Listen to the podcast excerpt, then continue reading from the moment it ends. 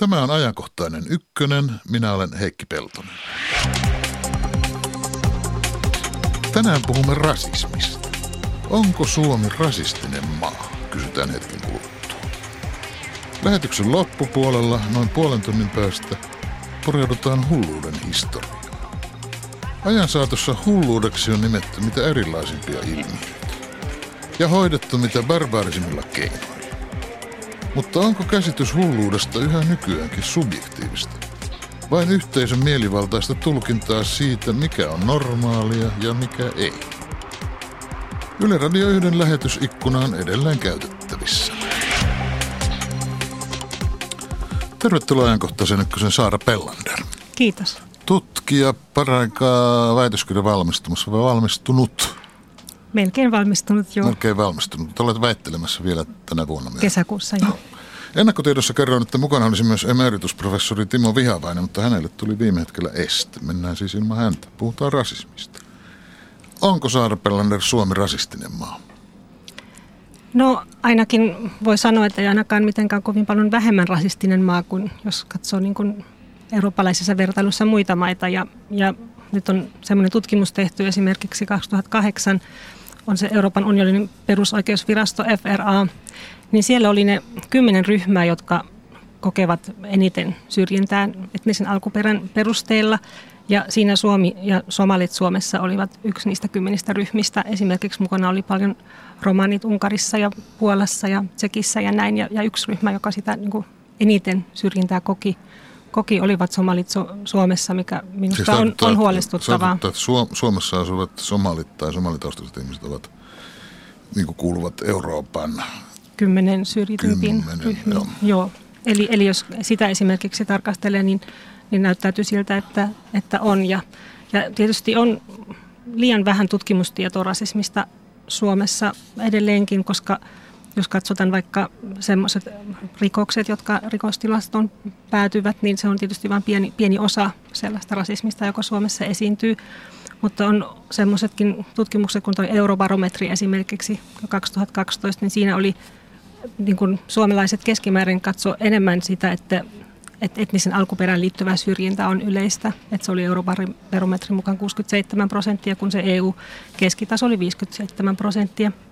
Että, että sellaiset, sellaiset tutkimustulokset on ja, ja on tietysti paljon tutkimuksia ihmisten kokemuksista rasismista. Niin siis on tutkimuksia rasismin kohteeksi joutuneiden ihmisten tuntemuksesta. Joo, mutta semmoista laajamittaista tavallaan kartoitettavaa kartoitusta Suomesta niin kuin puuttuu vielä näiden tutkimusten lisäksi, että sitä voisi olla enemmän. Mm. Toisaalta, kun minä yritin myös selata erilaisia tätä asiaa koskevia tutkimuksia, niin näyttäisi, että niiden tulkinnat ovat myös erilaisia. Jotkut tutkimukset ovat sellaisia, joista käy ilmi, että esimerkiksi 2015 viime vuonna – että 90 suomalaista oli täysin tai jokseenkin samaa mieltä, että kaikki ihmiset ovat samanarvoisia riippumatta ihonväristä tai etnisestä taustasta. Ja tuntuu siltä, että no eihän täällä, tämähän on aika hieno tulos, koska tuskin sen sataakaan prosenttia voi missään mikään tulos olla.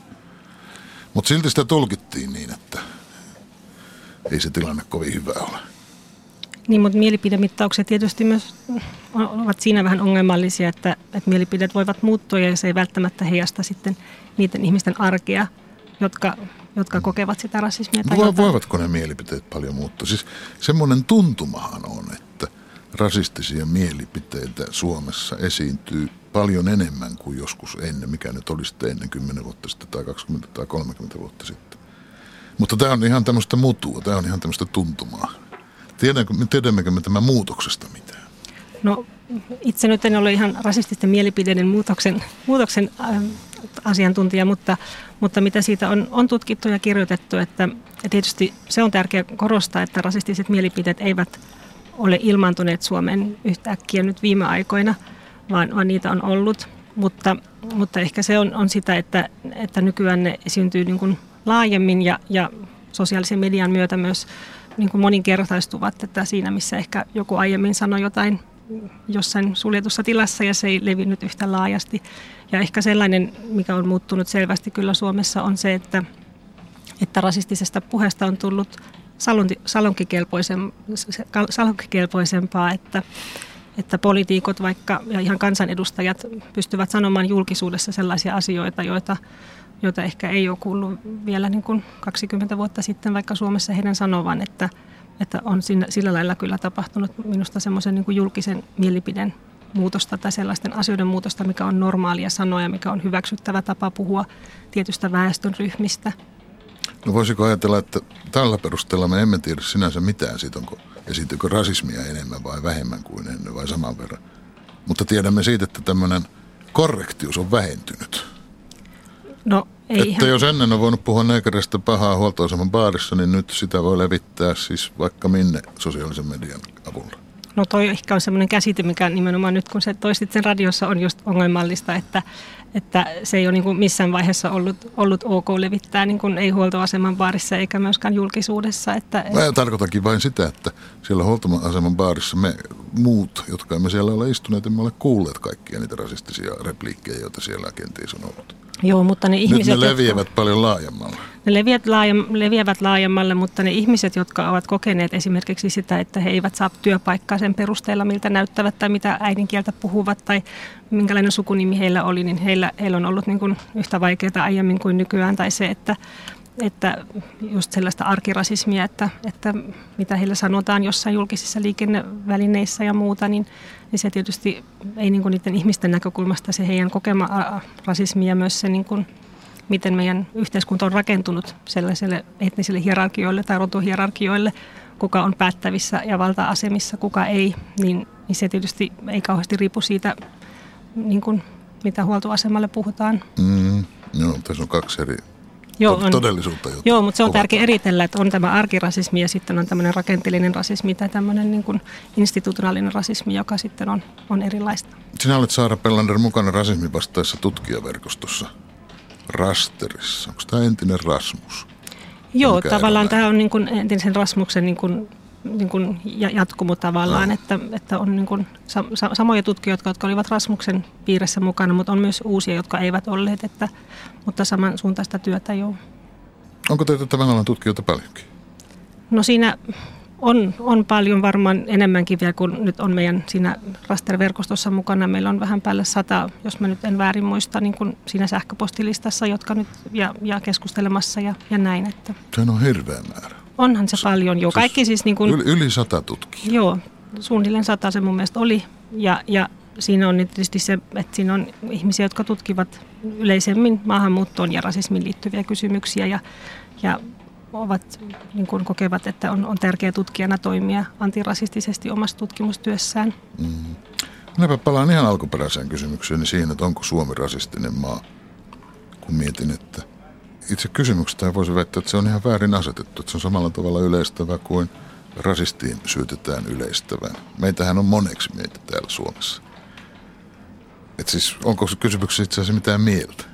Niin, itse en ole sitä, sitä kysymystä Et kysynyt. olekaan. Sinä huomaat, huomaatko, kuinka itsekriittinen Joo, minä huomaan. Hyvä juttu. Öm, joo, onhan siinä tota, niin kuin tärkeää miettiä, mitä se niin kuin maa niin kuin, tarkoittaa, jos puhutaan Suomen, Suomen maasta. Ja ihan tai niin jos kuin, puhutaan suomalaisista, Niin. tarkoittaen kaikkia suomalaisia. Joo, että ehkä on niin kuin enemmän järkevää kysyä sitä, esiintyykö Suomessa paljon rasismia, kokevatko henkilöitä Suomessa syrjintää ja, ja sellaisia kysymyksiä, millaiset niin kuin yhteiskunnalliset niin kuin valtasuhteet suhteet meillä on Suomessa, että, että ehkä se, se maa niin kuin on, Mm. on tietysti vaikea kysyä, mitä kaikkea siihen, siihen liittyy. Mikä kaikki oikein on rasismia? Joskus ajattelet, että onko käsite laajentunut liiaksi kattamaan kaikenlaista? Jos mä mietin esimerkiksi ikärasismia, niin eikö se ole vähän keinotekoinen käsite? Joo, no ikärasismi on tietysti sikäli hankala käsite, että, että se menee vähän pois siitä, mi- mistä niin kuin rasismista puhutaan, mutta, mutta yleensä jos katsotaan, miten tutkimuksessa on rasismia tarkasteltu, ja, ja sitä varmaan tässä nyt kysytään, niin on, on niin sanottua vanhaa rasismia, uusrasismia, on rakenteellista rasismia ja sitten arkielämän rasismia, josta äsken puhuttiinkin jo. Ja sitten tämä vanha rasismi, se erottaa ihmisiä biologisin perustein, hierarkisin rotuihin, että esimerkiksi natsi, natsismissa ja uusnatsismissa on tehty ja tehdään. Ja sitten tämä uusrasismi on ideologia, joka rajaa ihmisiä enemmän kulttuurisin perustein erilaisiin ryhmiin. Ja tästä on ilmenemismuotoja esimerkiksi äärinationalismi, islamofobia ja myös skinheadien ideologia. Ja sitten, mistä äsken puhuinkin jo, tämä rakenteellinen rasismi, niin ne ovat normit ja institutionaaliset käytännöt, jotka sitten taas asettavat eri ryhmiä eettisen alkuperän ja rodullisen ja kulttuurisen tekijöiden mukaan toista heikompaan asemaan. Että tästä voivat esimerkiksi olla esimerkkiä syrjivä lainsäädäntö, syrjivät käytännöt oikeuslaitoksessa tai työmarkkinoilla tai oppilaitoksissa, sosiaali- ja terveydenhuollossa ja tiedotusvälineissäkin ja liike-elämässä. Liike-elämässä. Eli sitten on tämä arkielämän rasismi, mistä tälläkin viikolla on paljon puhuttu mm. julkisuudessakin.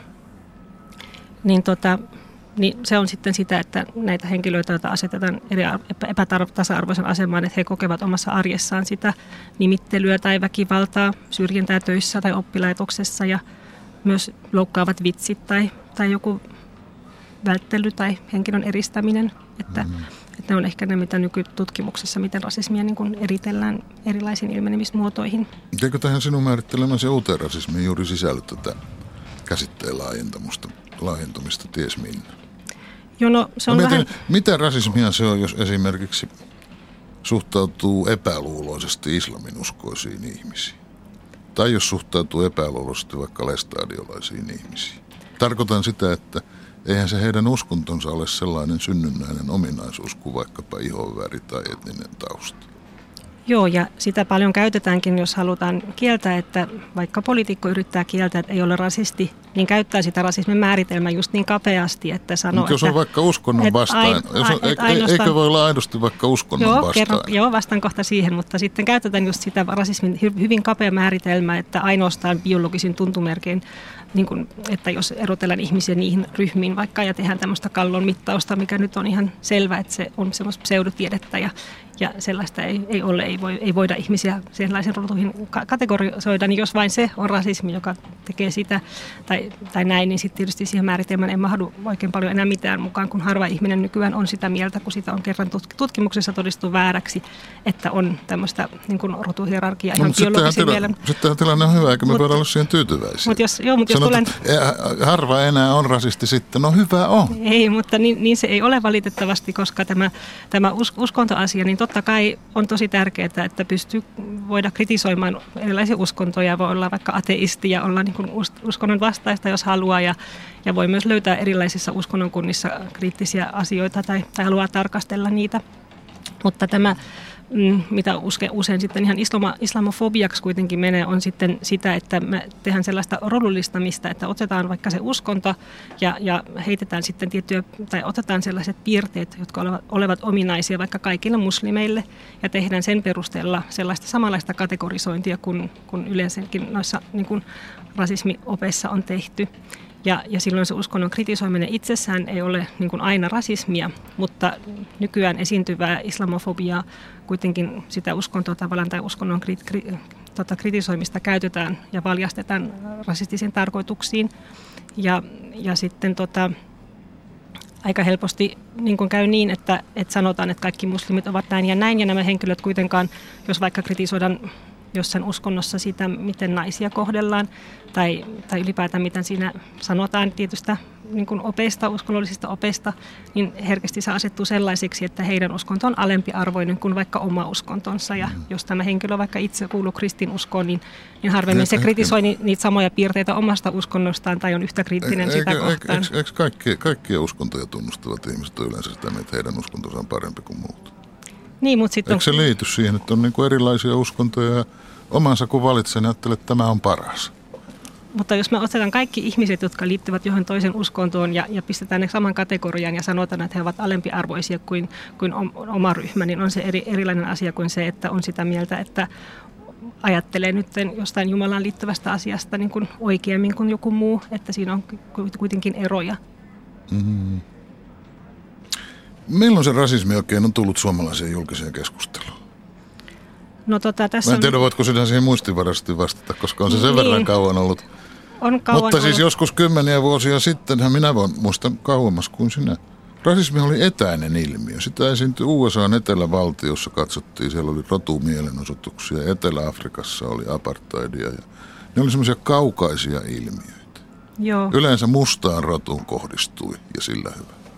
Joo, ja sitä on, näin on, on se käsitys on usein valitsevakin, että, että rasismi on sellainen on, ongelma tavalla, mikä on aika ja, uusi ja se oli Suomessa. ongelma, jota poistettiin koko ajan. Joo. Rasismia vastaan siellä taisteltiin Etelä-Afrikassa ja USAssa ja tilanne parani molemmissa ja kaikki meni kohti hyvää. Joo, usein unohdetaan Mitä sitä, sitten että, tapahtui? unohdetaan aika usein sitä, että Suomessa kuitenkin suomalainenkin yhteiskunta on, on, on rakentunut aika rasistisesti jo aika kauan, että jos tarkastellaan vaikka miten saamelaisia on kohdeltu Suomessa, niin, niin löytyy meiltä ihan, ihan omasta takaa, löytyy Suomesta sellaista toimintaa, joka vaikka jos vertaa muihinkin koloniali, kolonialismin maihin, niin, niin, niin saman, samantyyppistä, tai jos, jos tarkastelee miten romaniväestö on, on Suomessa niin kuin kohdeltu ja, ja millaisia ennakkoluuloja ja ihan millaista niin kuin suoraa syrjintääkin heitä kohtaan on harjoitettu ja edelleen harjoitetaan, niin, niin ei se rasismi sikäli ole Suomessa mikään uusi ilmiö.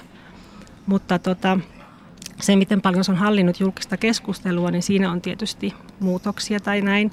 Että jos katsoo vaikka 70-lukua, niin, niin siinä on esimerkiksi se Josef Ovindin joka, kirja, joka julkaistiin 1972 muistaakseni, niin hän on kertonut vaikka kokemuksistaan Tampereella, millaista on, oli olla tummaihoinen opiskelija siellä. Ja, ja on ylipäätään ollut mediassa kyllä henkilöiden ja ihmisten kokemuksia rasismista ja, ja ovat olleet julkisuudesta, mut, julkisuudessa tästä, mutta sellainen laajempi, yhteiskunnallinen keskustelu, vaikkapa nyt katsoneet mediassa, niin, niin tietääkseni on sitten vasta tullut siinä 90-luvun alkupuolella niin kuin voimakkaammin esille esille, mutta se rasismi se tavallaan ei se... ole silloin tullut Suomeen, vaan siitä on ollut niin kuin koko ajan, että se on se, onko muistaa. se tullut enemmän julkisuuteen silloin, kun ensimmäiset somalit alkoivat tulla Suomeen?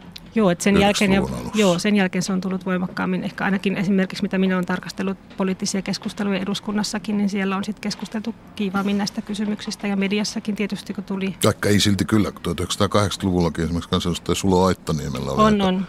härskejä repliikkejä eduskunnassa. On on alkanut silloin. Ja silloin ja... niitä ajateltiin, että oho, onpa omituinen tyyppi tämä suti, eikä sen kummemmin mietitty, että hän johtaisi jotain rasistista liikehdintää. Eikä vissiin kummempaa liikehdintää johtanutkaan. No nyt on vietetty rasismin vastaista päivää alkuviikosta ja vietetään rasismin vastaista viikkoa. Ja tällä viikolla hän on aika lailla antanut kasvot aamu esiintynyt helsinkiläinen Musta Valtteri – Valtteri, jota on nimitelty, jonka ohi bussit ajavat pysähtymättä. Presidentti Sauli Niinistökin kommentoi, että Valtteri antoi rohkean mallin rasismin vastaiselle viikolle. No näiden Valtterin puheiden innostamina kenties muustakin syystä monet ovat nyt vannottaneet aikuisia, että puuttukaa asiaan milloin vain arkipäivän rasismia kohtaa. Tämäkö on hyvä, tälläkö tavalla rasismi nujerretaan? No ensinnäkin on erittäin hienoa, että Valtteri nyt ja, ja monet muutkin ihmiset aina vähän välin uskaltavat keskustella julkisuudessa näistä kokemuksista ja, ja se on, on hurjan rohkea. Ja on myös totta, että se on erittäin tärkeää puuttua näihin tilanteisiin ja, ja usein itsekin jo valitettavasti näkee jossain vaikka liikennevälineissä sitä, että ihmiset eivät puutu ja, ja eivät mene väliin. Että sikäli se on, on erityisesti näiden ihmisten kannalta, jotka tätä kokee, niin hyvin tärkeää, että he kokevat, että ei ole sellaista hiljaista, hiljaista hyväksyntää, jos kukaan ei sano mitään, niin koetaan, että tämä on ok. Mutta se rasismi niin kuin kokonaisuudessaan ei kyllä sillä poistu, että puututaan niihin tilanteisiin, koska tietysti tässä on se, että meidän on erittäin helppo tuomita johonkin lapseen kohdistuvaa kohdistuvaa rasismia tai sitä, että hu- huudetaan tai, tai haukutaan, mutta olemmeko sitten yhtä valmiita kritisoimaan sellaista rasismia, joka tota, asettaa kaikki Suomessa asuvat rodullistetut ihmiset johonkin heikompaan asemaan, vaikka nyt työhönotossa työmarkkinoilla on, on ihan tutkimusten perusteella sellaista sellaista syrjintää, että, että se, että, syr- että tuomitaan sitä lapsiin kohdistuvaa väkivaltaa, niin se ei valitettavasti vielä poista sitä. Ja, ja sitten on myös sitä, että se rasismin tuomitseminenkin on, on hankala laji, koska sitä tietysti tuomitsevat myös sellaiset tahot, jotka edistävät rasistista politiikkaa koko ajan. Öm, eli eli siinä, siinä, sillä tavalla... Ketä nyt tarkoitat? No poliitikot vaikka, jotka nyt niin kuin... Etkö haluaisi, että he tuomitsisivat rasismin, kun sanot, että siinä on se vika? Että... No kyllä he voivat tuomita rasismin, mutta sanoo vaan, että se sillä ei poistu. Sitä ei nujereta yhteiskunnasta, jos sanotaan jossain niin kuin julkilausumassa, että emme hyväksy rasismia ja sitten seuraavaksi säädetään sellaista lakia, joka kuitenkin sit vaikuttaa eri tavoin eri ihmisiin sen perusteella, mistä he tulevat tai joka ulos sulkee tiettyjä väestönryhmiä tai, tai ylipäätään on niin semmoinen ajatus puolueen niin linjoissa, että Kerro, kerro olennaisimmat pointit tästä rakenteellisesta rasismista Suomessa. No, Missä se ilmenee? No se ilmenee melkein, melkein kaikkialla, koska niin kuin sekin nyt, että tässä istumme sinä ja minä molemmat niin kuin radiossa nyt ei näy ihan värimme, mutta... Äm, ja en minä ajatellut sanoa, minkä värinen sinä olet. No kuka... ei, mutta, mutta tavallaan se, että... että ketkä, Voisit ihan hyvin olla musta saada ketkä, täällä radiossa. Ketkä ovat niin kuin ne, jotka esimerkiksi niin kuin käyttävät valtaa Suomessa, ketkä ovat ne, jotka pääsevät määrittelemään, mit, mitä, mitä puhutaan. Esimerkiksi just mitä mediassakin, mistä keskustellaan, mutta et, et se on yksi puoli siitä sitten, on, on ihan mitä äsken sanoinkin, on niin kuin yliopistoissa, jos katsomme, ketkä siellä opettaa, ketkä siellä päättävät ja, ja ketkä siellä opiskeleekin, niin, niin sielläkin näkyy aika selvästi, että, että tietyt ryhmät ovat vähemmän edustettuina kuin toiset. Sitten tämä työhönotto ja ylipäätään niin kuin työmarkkinoiden segregoituminen sellaisilla alueille, tai aloilla, anteeksi, missä sitten työskentelevät enemmän ihmisiä, jotka ei ole niin kuin syntyperäisiä suomalaisia, niin, ja ylipäätään se, että on syrjintää työhönotossa, että oli, oli tämä tutkimuskin, kun, kun oli tehty, missä on toi se on se sisäministeriön raportti Syrjintä Suomessa 2014, niin siellä oli tehty tutkimus, oli varmaan silloinkin saanut aika paljon julkisuutta, että oli 1200 avointa työpaikkaa hakenut kaksi henkilöä, toisella oli venäläinen sukunimi, siis fiktiivistä henkilöä ja toisella suomalainen ja ihan, ihan samat pätevyydet ja muut, niin, niin kutsun haastattelun sai 26 prosenttia suomalaisista ja niistä venäläisen nimisistä vain 13 prosenttia. Että, että ehkä tämä niin kuin, ja asu, asu, asuinmarkkinoilla on, on sellaista rasismia ja sitten ihan mitä minäkin olen tutkinut tätä maahanmuuttopolitiikkaa ja, ja siihen liittyvää päätöksentekoa, niin sielläkin löytyy semmoiset et, etniset hierarkiat, että kuka, kuka pääsee Suomeen, kuka ei. Että, että tavallaan on ehkä enemmänkin hankala löytää paikkoja, missä sitä ei ole, koska, koska meidän koko yhteiskunta kuitenkin on rakentunut niin, että, että se, se rasismi on tavallaan sellainen valtajärjestelmä, ovatko, josta jotkut hyötyvät, ovatko, jotkut ovatko ei. yhteiskunnan normit sellaisia? Onko tämä normitettua vai tapahtuuko tämä vaan niin, että – ei mitkään säädökset sano, että niin pitäisi tehdä, mutta niin kuitenkin tehdään. Nyt en ihan ymmärtänyt, mitä tarkoitit. Onko olemassa säädöksiä, normeja, määräyksiä siitä, että ihmisiä tulee kohdella eri tavoin? No, Vai tavallaan... onko vain niin, että erilaiset virkamiehet, päätöksentekijät, yksityisissä yrityksissäkin vaan virkamiehet, toimivat tällä tavoin ilman, että mikään, mikään määrittäisi, että heidän pitää tehdä? No osittain on ihan sellaiset normit, jotka tavallaan on sitten rakentunut niin, että siitä niin kuin hyötyvät vain tietyt henkilöt ja toiset tulee ulos suljetuksi. Ja osaltaan on sitten just ihan sitä, että vaikka jossain rekrytointiprosesseissakin on niin kuin ennakkoluuloja, että koetaan, että tämä henkilö ehkä ei suoriutu tehtävästä, koska on ulkomaalainen, vaikka puhuisi, puhuisi suivasti suomea ja näin. Että siinä on ehkä sekä että, että meillä on molempia. Missä kohtaa ennakkoluulo muuttuu rasismiksi? No, Osaatko määrittää sen? Se on hankala määrittää. Mietin ennakkoluuloa muutenkin, että ennakkoluulo, mitä ero on ennakkoluulolla ja epäluulolla? Niin, että ylipäätään ehkä semmoinen, että milloin, milloin tämmöiset epäluulot niin muuttuvat rasismiksi, niin voi ehkä vain katsoa myös niin yhteiskunnallisia tilanteita, joissa ne herkemmin muuttuvat rasismiksi. Et siinä voi sanoa, että, että nyt jos katsoo vaikka Suomen lama 90-luvun alussa ja 90-luvun lama, että, että se, että, ja sitä samantyyppistä nytkin ehkä on, on meneillään, että valjastetaan tavallaan ihmisten taloudellista epävarmuutta ja, ja sitä omaa vaikeaa tilannetta siihen, että et, et, et, et, et, semmoisen rasistisen ideologian kautta etsitään heppoja vastauksia siihen, siihen, että mikä nyt on aiheuttanut tämän, tämän tilanteen. Ja, ja sitten ehkä sellaisissa tilanteissa he, helpommin ihmiset niin kuin kokevat tai, tai heidän voidaan vakuuttaa siitä, että, että syypää olisi sit joku tietty väestönryhmä, vaikka ne, ne oikeasti ne ongelmat siellä taustalla ovat, ovat niin kuin ihan, ihan muualla. Että se on ehkä Mutta semmoinen siis, tilanne. Kaikkihan me olemme enemmän tai vähemmän ennakkoluuloisia? Ollaan jo. Tai ainakin epäluuloisia. Ollaan. Eh, onko rasismissa jotain yleisinimillistä ja ymmärrettävää niin kuin ennakkoluuloisuudessakin?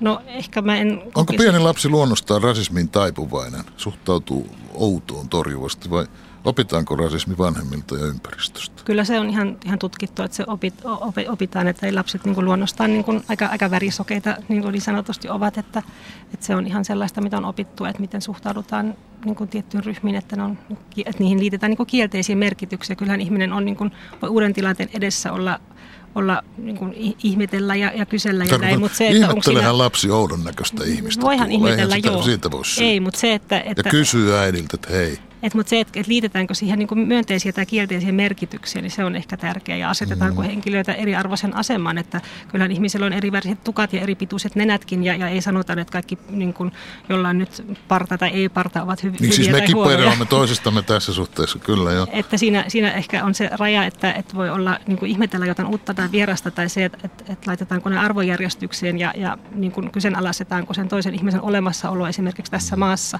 sen perusteella, miltä se näyttää. Sinun pian valmistuva väitöskirjasi, sehän käsittelee perhe- ja avioliitto muuttua Suomeen, eikö niin? Joo. Aihe ei siis suoranaisesti ole rasismi, mutta törmääkö tuossa, tuossa yhteydessä suomalaisen yhteiskunnan rasismi?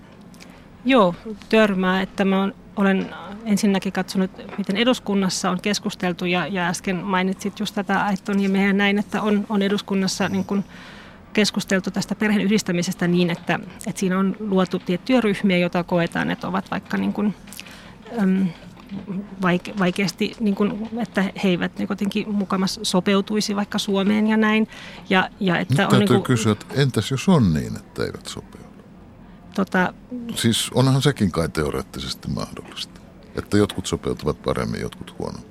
No se on sitten taas se kysymys, miten, mä, miten määritellen tätä sopeutumista. Että jos meillä on ajatus siitä, että meillä on joku valmis niin kuin malli, mihin kaikkien pitäisi mennä ja, ja kaikkien pitäisi elää sen mukaan, niin se tietysti on aika mahdotonta, mutta väittäisin, että myös monille suomalaisille aika mahdotonta. Että täälläkin esimerkiksi nyt mun tutkimuksessa, kun katsoo avioliittoa, niin ihmiset elää aika eri tavoin vaikka avioelämänsä ja jotkut asuvat aina yhdessä, jotka näkevät vain viikonloppuisin ja motiivitkin on erilaisia, mutta heti jos se tapahtuu maahantulon perusteella, niin siellä on sitten erilaiset kriteerit kriteerit. Mutta palaan vielä tähän, että miten se mun väitöskirjassa näkyy, että se näkyy just siinä semmoisessa julkisessa keskustelussa, missä, missä keskustellaan erittäin rasistisesti osatta, osi, osittain tietystä väestönryhmistä.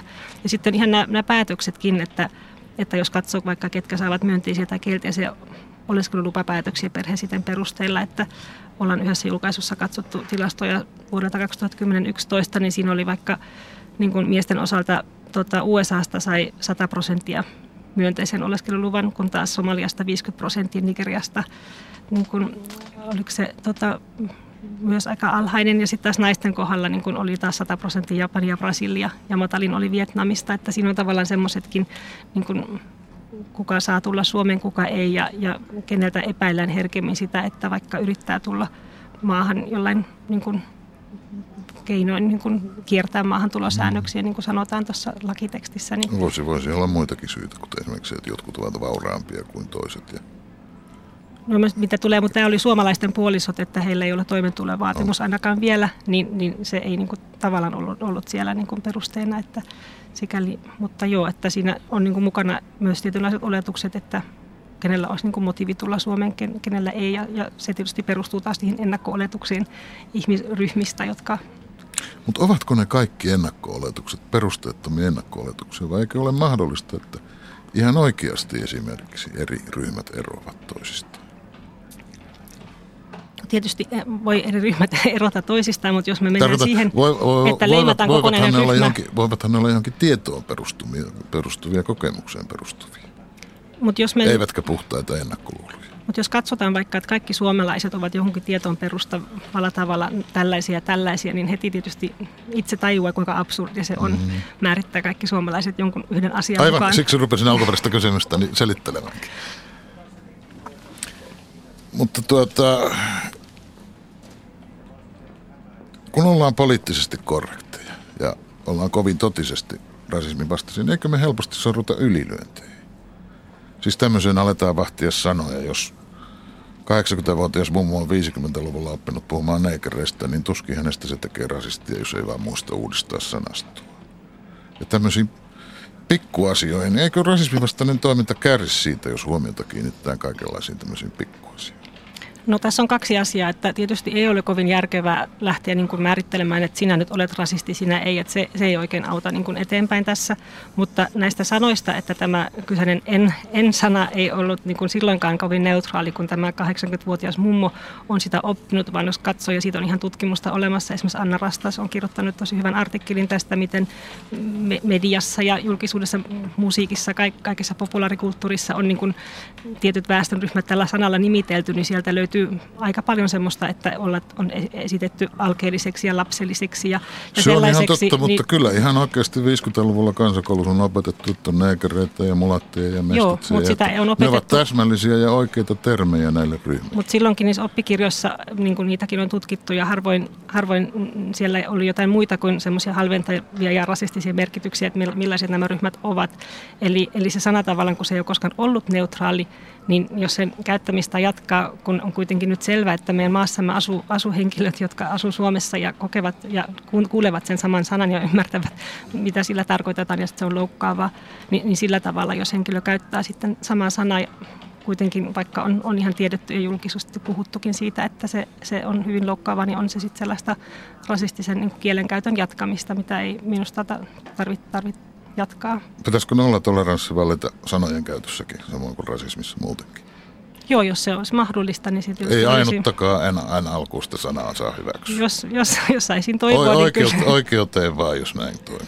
No mä en tiedä, onko se nyt se oikeus aina se, mutta, mutta kyllä minusta se, että, että on, on hyvin hankalaa, jos niin kuin, ihmisten olemassaoloa kyseenalaistetaan ja, ja heidän koko olemusta niin kuin, pelkistetään siihen johonkin rotuun ja, ja, ja silloin se myös niin kuin heijastuu siinä kielen käytössä ja, mm. ja jos siitä voidaan pyrkiä pois, niin se olisi minusta erittäin toivottavaa. No pyritään sitten, kiitos. Joo, kiitos.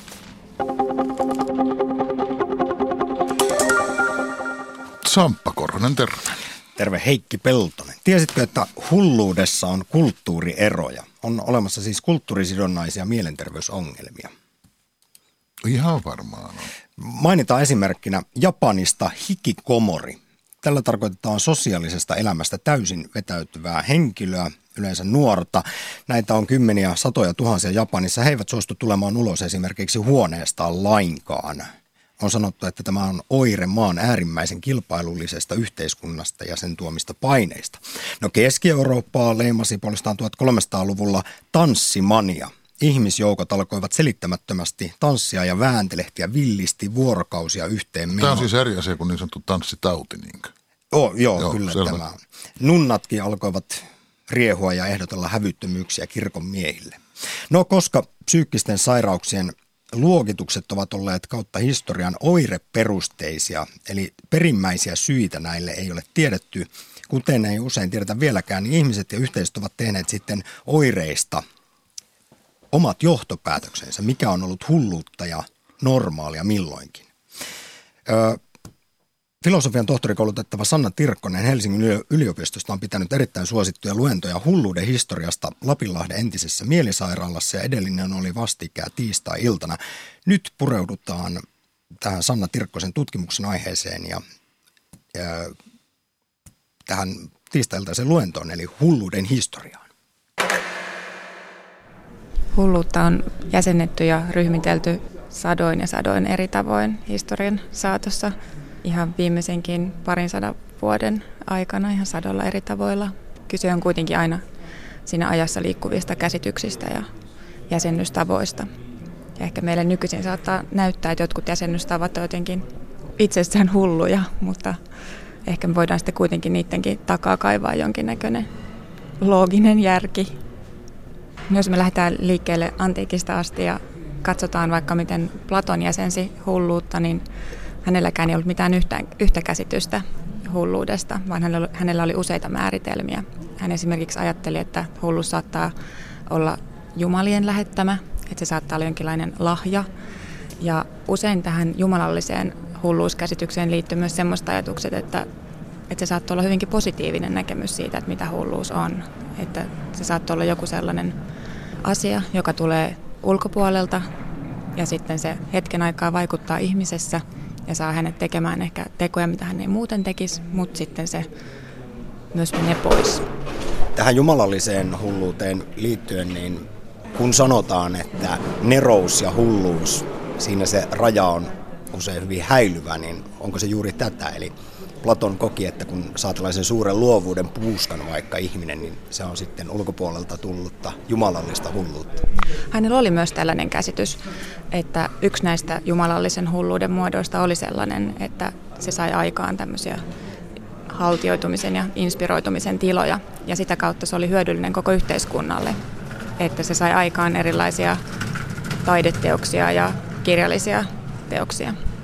No Platon määritteli hulluutta ja sitä, mitä me nykypäivänä ehkä enemmän ajattelemme mielenterveysongelmilla myös sitten muuten. Kyllä, että ihan antiikista asti koko ajan tässä rinnalla on kulkeneet myös sellaiset lääketieteelliset käsitykset hulluudesta. Ja myös Platonilla oli oman aikansa lääketieteellinen selitysmalli hulluudelle. Ja silloin sitä enemmänkin selitettiin tämmöisten erilaisten ruumiin nesteiden epätasapainotiloina. Ja sieltä meille tulee käsitykset maniasta ja melankoliasta.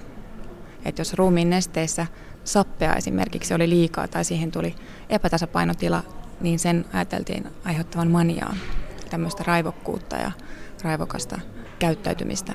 Kun taas sitten myös tämmöinen toinen neste kuin mustasappi, joka nykyisin meistä kuulostaa tämmöiseltä mielikuvituksen tuotteelta, niin sen, sen nimi oli melankolee ja sen ajateltiin aiheuttavan melankoliaa, joka oli enemmän tämmöinen vetäytymiseen liittyvä neste. Näin kertoo filosofian tohtorikoulutettava Sanna Tirkkonen Helsingin yliopistosta, joka on tutkinut hulluuden historiaa kokemuksen ja filosofian näkökulmasta. Edellä mainitut antiikin ja Platonin ajatukset nesteiden vaikutuksesta psyykkisiin ongelmiin hallitsivat länsimaista lääketiedettä melkein 2000 vuoden ajan.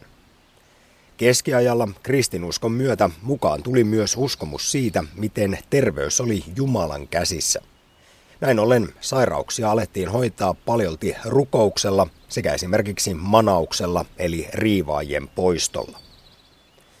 Hulluuden historiasta Sanna Tirkkonen nostaa esiin myös 1700-luvulla eläneen ruotsalaisen Karl von Linneen. Hänet muistetaan parhaiten taksonomian isänä eli kasvien ja eläinten luokittelusta, mutta vähemmän tiedettyä on, että Linneen määritteli ja luokitteli innokkaasti myös mielenterveysongelmia kohti nykyaikaista lääketieteellistä suhtautumistapaa.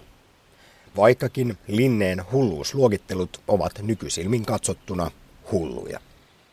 Von Linneellä oli se ihanne, että mitä tarkemmin me pystyttäisiin luokittelemaan asioita, niin sitten me pystyttäisiin huomaamaan, että mitkä merkit on semmoisia olennaisia. Että mitkä olisi semmoisia luokkia, että mahdollisimman moni yksilö voisi tavallaan osua niiden alle. Ja hän usko, että löytämällä näitä erilaisia merkkejä, me voitaisiin löytää myös joku sairauden olemus. Ja sitten se on ymmärrettävämpi ajatus, jos me ajatellaan jotain kasveja ja eläimiä, että on tiettyjä merkkejä, että on vaikka tietynlainen sulkapeite linnulla tai että on vaikka tietynlaiset kukaan terälehdet. Mutta sitten kun me mietitään, että mitkä on sitten nämä mielenterveysongelmien merkit, niin meillä herää aika paljon kysymyksiä että Linneillä oli semmoinen logiikka, että näiden kaikkien täytyisi olla jollain tavalla havaittavia. Ja siinä mielessä tämä on niin kuin ymmärrettävä pyrkimys hänellä, että hän pyrki omanlaisensa tieteelliseen näkemykseen näiden mielisairauksien luokittelussa. Mutta sitten kun me katsotaan niitä jaotteluja, niin kyllä ne näyttää meille nykypäivänä aika eriskummallisilta. Et sen lisäksi, että siellä löytyy kyllä nämä meille jo tutuksi käyneet mania ja melankolia, niin sitten hän esimerkiksi luokittelee aistien häiriöt mielenterveysongelmiksi. Et nykyisinhän me ei pidetä vaikka unissa kävelyä tai huimausta tai korvien tinnitusta tai suhinaa niin mielenterveysongelmina. Mutta hänen listaltaan ne kuitenkin löytyy. Näiden lisäksi Karl von Linneen mukaan tahdon sairauksia olivat muun muassa kotiikävä, tanssimania, raivotauti ja kyltymätön ruokahalu maaseudulla. Nämä luokittelut kuulostavat tietysti nykypäivänä älyttömiltä, mutta ne kertovat siitä, miten hulluutta on aina määritelty. Sen hetkisen todellisuuskäsityksen valossa sekä oireperusteisesti, koska psyykkisten sairauksien perimmäiset syyt ovat olleet tuntemattomia, kuten ovat osaltaan vielä tänäänkin. Tämän lisäksi tulkinta on tehty myös siitä, mitkä oireet ovat ihmisen normaaleja ominaisuuksia ja mitkä eivät. Tämä kaikki päättely on puolestaan johtanut historiassa pahimmillaan barbaarisiin hoitotoimenpiteisiin, joista monista on päästy eroon itse asiassa vasta suhteellisen vähän aikaa sitten. Esimerkiksi vielä 1800-luvulla alttiutta mielisairauksiin tutkittiin muun muassa frenologian eli kallon muotojen sekä jopa hampaiden kierouden perusteella. Tämä taas johti hammaskaluston poistoon lukemattomilta ihmisiltä. 1930-luvulla keksitty lobotomia oli puolestaan käytössä hoitomuotona aina 1970-luvulle saakka. 30-luvulla huutoon tuli myös eugeniikka, rotuhygienia, jossa poikkeavuuksia pidettiin uhkana perimälle ja koko yhteiskunnalle. Näin ollen ryhdyttiin muun muassa psyykkisesti sairaiden pakkosterilointeihin myös Suomessa. Sanna Tirkkonen kertoo, että hoidoista ja diagnooseista ovat joutuneet kärsimään usein kuitenkin erityisesti naiset. Heitä on pidetty kautta historian alttiimpina mielenterveysongelmille. Hulluja eli hysteerikkoja ovat olleet esimerkiksi kevytkenkäiset, moraalittomat, kapinoivat ja itsenäisyyttä vaatineet naiset, toisin kuin häntä heikit tai moraalittomat miehet. Kyllä moraalittomuus on ollut ihan, ihan olennainen syy joutua hoitoon. Tästä on paljon dokumentteja, esimerkkejä ihan Lapinlahdesta 1800-1900-luvulta. Ja oikeastaan se kontrolli on liittynyt aina naisen ruumiillisuuteen ja ihan ruumiin toimintoihin. Tai sitten moraalittoman käytökseen ja semmoiseen epäilyttävään naisellisuuteen niin sanotusti. Ainakin jos me katsotaan ihan ylipäätään sitä, että kenellä on ollut oikeus puhua näistä asioista, ketkä on määritellyt ihmisiä hulluiksi tai mielenterveysongelmaisiksi tai sairaiksi, niin toki tässä on sukupuolittuneita piirteitä sillä tavalla, että ne asiantuntijat ja luokittelijat on olleet miehiä. Ja kun tätä asiaa sitten tarkastelee ja, ja tutkii, niin kyllä sitten usein just vaikka naisen ruumiin toiminnot on ollut aika mysteerisiä näille luokitteleville miehille. Sanna Tirkkonen, sinä olet tutkinut hulluuden historiaa kokemuksen ja filosofian näkökulmasta. Jos katsotaan taaksepäin ja sitten toisaalta nykypäivään, niin onko hulluuden tai normaaliuden käsite nykyään laveampi vai kapeampi kuin aiemmin? Tämä onkin jännittävä kysymys ja mä en usko, että tähän on kyllä tai ei vastauksia olemassakaan. Että kyllähän meillä on toisaalta hirveän paljon enemmän suvaitsevaisuutta ja ymmärrystä joissakin asioissa, eikä samalla tavalla suljeta ihmisiä esimerkiksi yhteiskunnan ulkopuolelle jonnekin saarelle, vaikka mielisairaalahoitoon. Mutta sitten samaan aikaan meillä on tapahtunut jonkinlainen, sanotaanko psykiatrisoituminen sitä kautta, että näitä diagnooseja on niin valtava määrä. Ja silloin puhutaan tämmöisen ylidiagnosoimisen ongelmista myös. Ja aina voi jotenkin miettiä sitä, sitä kysymystä myös, että, että ollaanko me kaikki tavallaan hulluja siinä mielessä, että me voidaan löytää itsemme niistä hyvin moninaisista luokituksista. Tämä jotenkin voisi kuvitella liittyvän paljon puhuttuun medikalisaatioon, jota yhteiskunnassamme on. Eli kaikille mahdollisille asioille, mitä ihmisestä löytyy, niin voidaan keksiä joku sairausluokitus. Ja sitten voidaan myös myydä siihen lääkettä. Kyllä, varmasti myös näin, että harvoin on yliopistossa törmännyt oppikirjaan, joka, on, joka pitäisi sisältää lää, sisällään lääkeyhtiöiden mainoksia, mutta psykiatrian oppikirjassa niitä täysin häpeilemättä kyllä, kyllä siellä on. Mutta sitten myös, että on, on meillä kyllä jonkun verran semmoistakin ilmiötä, että nähdään sairauksina semmoiset asiat, mitkä kuuluu kuitenkin aika normaaliin elämään, normaaliin tunneelämään, kuten esimerkiksi pitkät suruprosessit tai, tai erilaiset reaktiot vaikeisiin tilanteisiin. Nimenomaan tässä suhteessa niin meidän käsitykset on jonkin verran kaventuneet tai sietokyky vaikeille tunteille on jonkun verran ehkä patologisoitunut.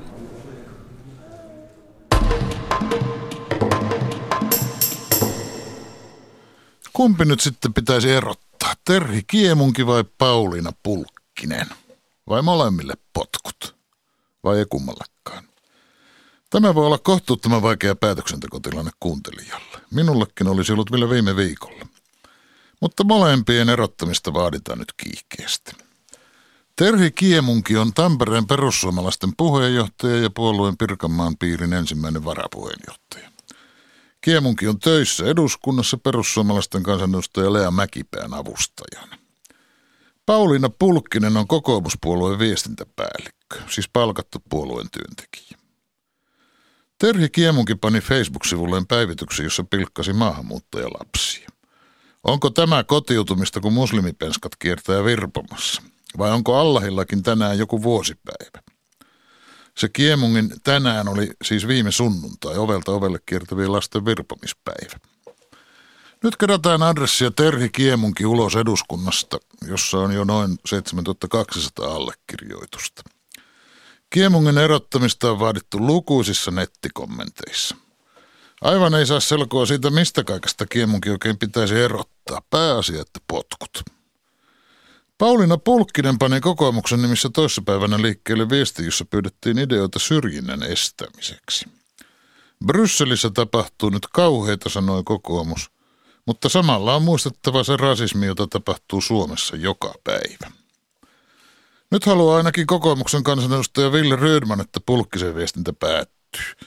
Minulla ei ole minkäänlaista luottamusta kokoomuksen viestintäpäällikköä Pauliina Pulkkista kohtaan, sanoo Rydman ja toivoo hänen eroavan tai että hänet erotetaan. Rydmanin kanssa samaa mieltä olevia löytyy kosolti. Perussuomalaisten puoluesihteeri on ilmoittanut, että puolue ei kiemunkia puolusta. Kiemunki on pyytänyt anteeksi, jos on loukannut ihmisiä.